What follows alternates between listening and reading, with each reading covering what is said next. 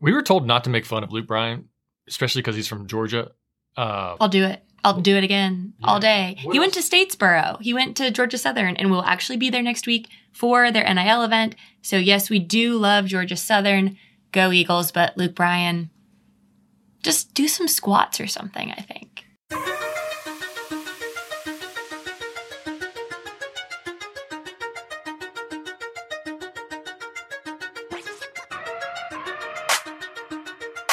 Hello, everybody. Welcome back to another episode of the Name, Image, Likeness podcast, the podcast dedicated to covering the NIL world. I'm Wheeler. And I'm Chrissy, and we serve on the NIL team at Victreefi. Victreefi offers software built by Wheeler and our team that monitors NIL compliance and education. And we have a platform for student athletes to create merch. Our framework platform partners with athletic departments to teach student athletes how to manage money earned through NIL and how to navigate the NIL world. Our Nillie.io platform is the easiest way to NIL. It allows student athletes to build their own custom merchandise. You can check that out at N-I-L-L-I-E dot I-O.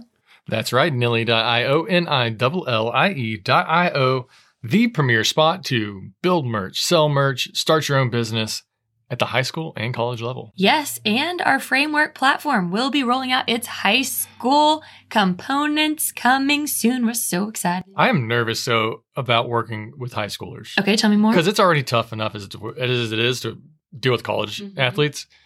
So it, it actually okay. On, there's two sides to this. It may be easier. We don't know yet. We're still kind of eh, kind of figuring it out. But there are you know guardians, parentals. There are people surrounding at the high school level. There's more support. Whether even if it's like if it's your mom or dad or your aunt and uncle, whatever.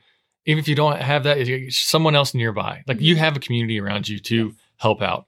That's usually gone if you leave state and go somewhere else, right? You're kind of on your own. You're growing. You're kind of branching out from the nest. I just don't know if it's going to make it easier or more complicated. oh, because there's kind of more cooks in the kitchen, kind of helping the athlete navigate.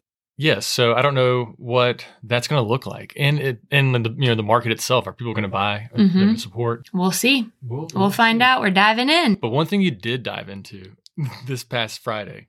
Luke Bryan. Um, I went to the Luke Bryan concert in Savannah. It was so good, but that man has no butt. and that's all I have to say. It was really fun. He is a great entertainer. Um, looked as bad in his jeans. We were told not to make fun of Luke Bryan, especially because he's from Georgia.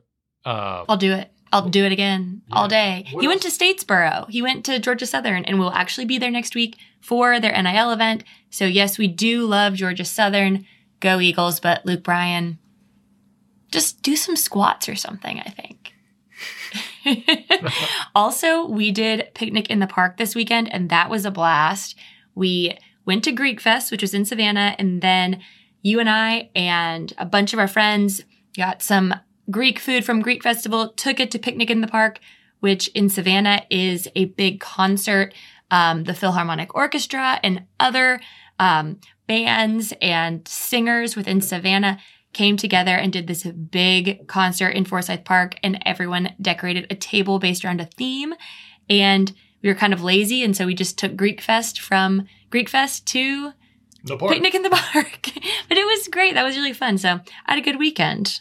Totally, totally. Um, yeah. So Luke Bryan, picking in the park, all that's great, all that's fun. But let's get into the news and facts. straight into the news and facts. Today is an express episode. Um, we are skipping the main segment because Wheeler and I have a lot of work this week. So we're just hitting all the highlights. Let's go.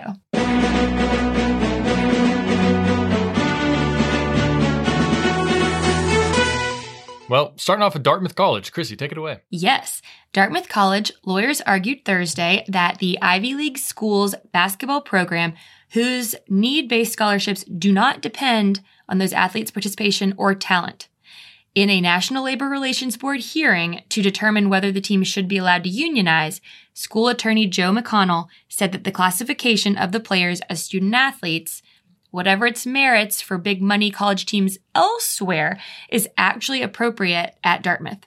Ivy League schools do not offer athletic scholarships. Instead, schools like Dartmouth offer need based financial aid to all students to cover the gap between the cost of attendance and the um, prospective student's ability to pay. 11 of the Dartmouth players receive aid, and four of them do not. The New Hampshire school said that with out regard to they get that regardless of like their role on the team.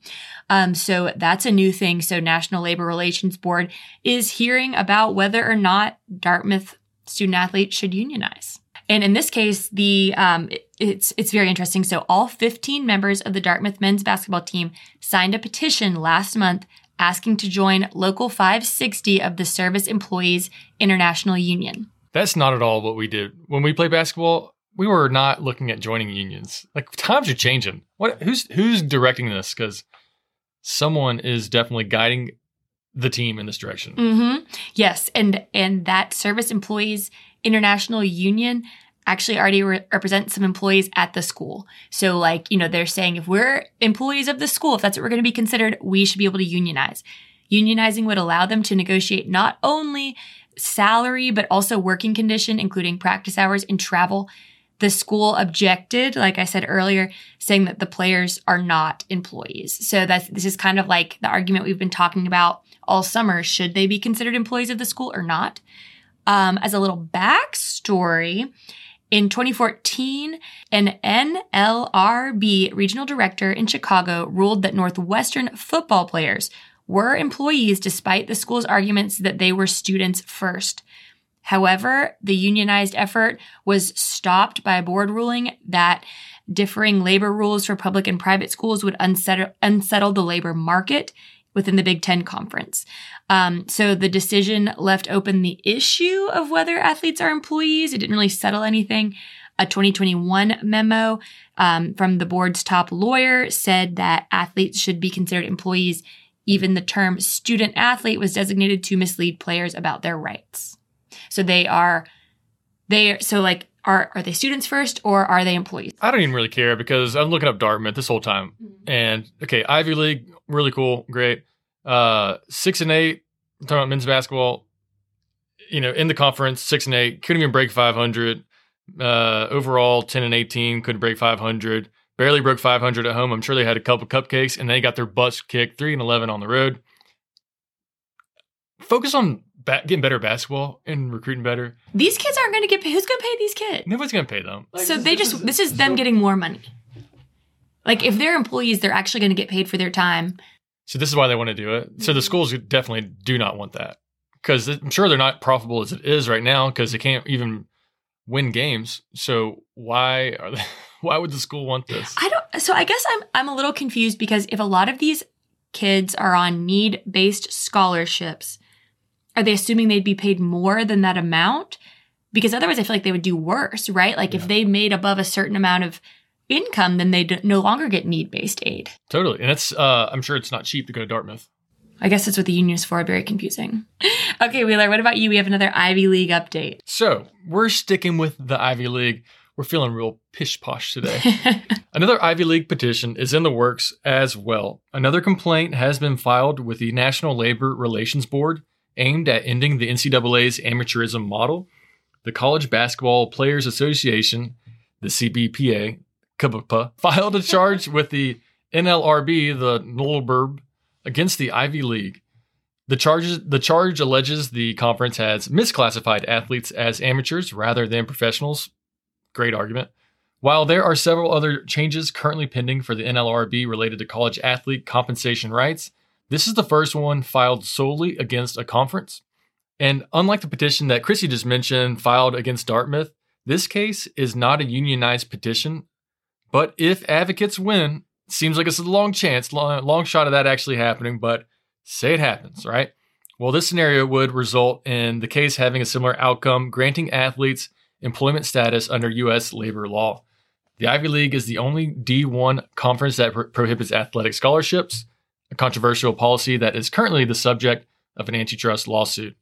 These cases could take a year or more to reach an outcome, but they had a better chance of succeeding than others given the critical, current political climate at the NLRB. So the flurry of cases aimed at attacking amateurism have come at the invitation of the NLRB's general counsel, Jennifer Ar- Jennifer Abruzzo. In 2021, Abruzzo published a memo stating that she believed many college athletes should be considered professionals under labor law. So they brought in her, and mm-hmm. that's who's probably directing it, right? I mean, this is Ah, it's it's interesting and I I guess I am just like totally lost as to why these athletes who are only receiving need-based aid want this. And they're not these guys are not the ones who have the potential to like with mass publicity publicity across the country to like sell something. I don't think. I couldn't. I can't name. I don't know anyone that plays in the Ivy League. I mean, I'm sure if you, if, like, it's one of those things like you, you know, you could probably list uh five NBA greats of Ivy Mm-hmm. League of all time kind of deal. And I'm sure you're like, oh my god, I didn't know that X Y Z played at Dartmouth. But it's not the um, it's not your standard path to the next level going through Ivy League. I would, I would honestly, you're first, I guess, one, if any of our listeners are involved at all in this or aware, I'd love to talk to you and learn more because I just don't get why they would want this. I don't understand why don't the, know. we don't. Um, and then two, that's such a good point. These, the people who are playing sports at the Ivy League probably are not planning on going to like the NFL, the NBA. Why do they care? I, I don't know. I just, I don't, I don't get this. it doesn't seem like a you know going to Ivy League seems more of a calculated move than Mhm. an athletic one. I mean, it's a way to get connections. It's to get great education. It's a way to you know really take advantage of a different athletic you know work study type deal, right? You get a good education, good surrounding, good campus, but athletics isn't the priority. Um, theory, what if this is just a resume builder for those like 15 guys on the basketball team and they just want to put like, we helped unionize the basketball team at Dartmouth? The, that would that's in line That with the type of what I would person that goes to Dartmouth. what they're like looking at at the high school level, like we unionized our SCO at the high school level. Okay, next up. The Florida High School Athletic Association is drafting an NIL proposal. Rumor has it that high school athletes in Florida may actually be able to participate in NIL activities as early as January of 2024. Florida just copy catting Georgia. Rare. You're dang right. I'll tell you what though, it is it is slowly moving moving east, right? Mhm. And um, it's kind of the anti gold rush. Mhm. Everything's moving east this time from California. Wild. Modifications to the NCAA NIL policy have been proposed. This is big, Big baby. Huge proposal here. They include development of a voluntary registry for NIL providers, disclosure of NIL agreements above a certain dollar amount, developing best practices for NIL contracts, and the creation of an educational program for prospects and current student athletes covering contracts, arbitration, and more. This is all more of the same thing we've been hearing that um, everybody, you know, that wants, gosh, first off, there's not that many people going to these deals. that We're seeing there are a, a lot of them, but you know, it's not an overwhelming amount. It's not inhibiting any kind of sports, but there's an education gap there for a lot of people, even those that are interested in learning about NIL, and, and they're trying to address that. I love the dollar amount, like anything under 100 bucks, who cares, right? Mhm. Um, anything under 500 bucks, who cares? The disclosure is very important. Um, what do you think about the education and then possibly the NCAA taking education in house? Well, I don't like that because then I feel like people using our framework platform wouldn't use our framework platform. Yeah, we've seen that in um in different industries. Like who's the Mhm. who's the financial literacy company that CashCourse, right? They had, they had a, a terrible product. It was free. Mm-hmm. And so anybody that basically so higher budgets, like we have the Albridge, Alabamas, they're paying for some the, the premium stuff, really expensive stuff, right? Mm-hmm. Um, that is the Opendorse. That is the what's the other one? Um, open doors, INFLCR. Yeah, that's like the Opendorse. That is the INFLCR. Those are the very, very, very expensive products, right? Mhm. We're talking like At least 30,000. more than that. I think it's like 40, 50, 60,000 a year. Just for once you kind of get all their packages in Mhm. and all the support and Mhm. services and contracts, But yada yada. Then you have somebody like CashCourse who has a really crappy product. They drop it in there for free. So the low, you know, the the schools who don't have that budget, they're going to go and try to get the free option, which is what the NCAA possibly could bring. Yeah. Yeah. No, I mean, but then I hope that is not the case because then you look at, so, okay, just as like a basis, it is, but it, Yes, a basis for understanding. So, our framework platform, we have um, a similar platform that we offer to Trio programs, and it is just financial literacy. It has no NIL education. It is just for you know first time college students. learning how to, you know, balance a budget and do all that stuff. And when we now we we offer that, but when we first got into into the game, um, there was CashCourse, and it had been sitting there, and it was just this dinosaur. It was like 20 years old. It was really hard to use. Everything was outdated, but schools were using it because it was free. And check the box. And you're checking the box. And so there's a few things like budgeting. Yes, like spend less than you're making is always going to be the same, but you couldn't even take it on a phone. You couldn't use, it did not show you how to use any budgeting apps. Like the way you budget in the digital age is so different than when this was built in 2000 Yeah. that it, it made it hard for the students. And so it was actually a burden to use. And so I hope the NCAA does not do that. Well, you know what they're going to do? It's going to be just the most broad, unhelpful advice. Mm-hmm. Helpful advice is stuff where you can give someone, hey, look, you can go down this path. It's an option. You may hit this or that. We've seen it happen before. Um, the struggle might be there. You're going to overcome some things, but but here's why you should possibly consider this because you can make X, Y, Z. Mm-hmm. Their stuff's going to be like so vanilla Mm-hmm. boring. You guys, you can enter an NIL deal with party. Said party must, yeah, it's just gonna be boring. Yeah. And then nobody's gonna read it. Maybe the parents will, but most likely they'll be getting their information online, and not using this resource because it'll be hard to use and roll Mhm. for. NCAA can't do anything right. Don't let them do it. Yes. the end. The end. Should we get into Nillies? Because this is our second time to do it because someone didn't know that a certain athlete was a college player instead of a high school player. okay. So my Nillie, Georgia's like University of Georgia. Let me get that straight. Um, Georgia's Ladd McConkey has an NIL deal with Shuman Farms, and he is promoting sweet onions on social media all season long. I love that. I love the sweet onions from Georgia. They're delicious. Vidalia's not far away. Tons of onions there. I was about to say, is this a Vidalia? I don't 100% know. Shuman Farms is in Georgia. It's in Cobbtown, Georgia. Let's Hmm. see. I'm, Doesn't sound like Vidalia. I'm backing out. I'm backing out. Uh, it's right outside Mentor, so it's right up the street from. Oh, so that's, really that's cool. very close to Vidalia. Okay. Well, wonderful Shuman Farms. We're so excited. We'll have to swing by and grab us We some should onions. go swing by and, and talk to him about that. Mhm. That'd be a really cool deal. They're they are literally right. Uh, you know, thirty minutes from us. Really Shuman cool. Farms, talk to us, baby. Okay, Wheeler, what is your Nillie? Well, see, unlike yours, mine has to deal with the Georgia high school athlete. so, high school athletes, it did not take long for a Georgia based high school athlete to enter into an NIL deal. And we saw basketball player Isaac Bealer and Webb Wealth Advisors pair up. It happened really fast. It's not even basketball season yet. So, mm-hmm. he's ahead of the game. That thing was ready to go. And now he is going to get his name broadcasted everywhere for being the first ever to enter an NIL deal in the state of Georgia. So, in Florida, if you're if you're coming up, get ready to have that deal day one and you'll be uh, all over the news. Mm-hmm. Absolutely. Really awesome. All right, everybody. Fun episode, quick, a quick episode.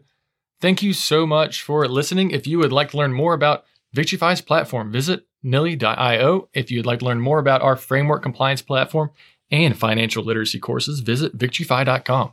If you'd like to learn more about our favorite recent nillies from across the country, follow us on social media. Yes. Before I say this, which I know usually say it last, please rate and review the podcast. We really appreciate it. We need some. We need some. We need yeah, some more on, reviews, people. We we see y'all listening. Rate us, babies. Um, also, we do post a new Nillie Daily on our social media. You can follow our Instagram at Name Image Likeness Podcast, or on Twitter or X at Victreefi NIL. If you want it all in one place, you can follow our Drift. Thank y'all so much. We'll talk to you next week. Adios, amigos. Name, Image, Likeness is part of the Palm Tree Podco network of podcasts. The show is produced and edited by Anthony Palmer. Thanks to the team at Victory Five for creating the content for this week's episode.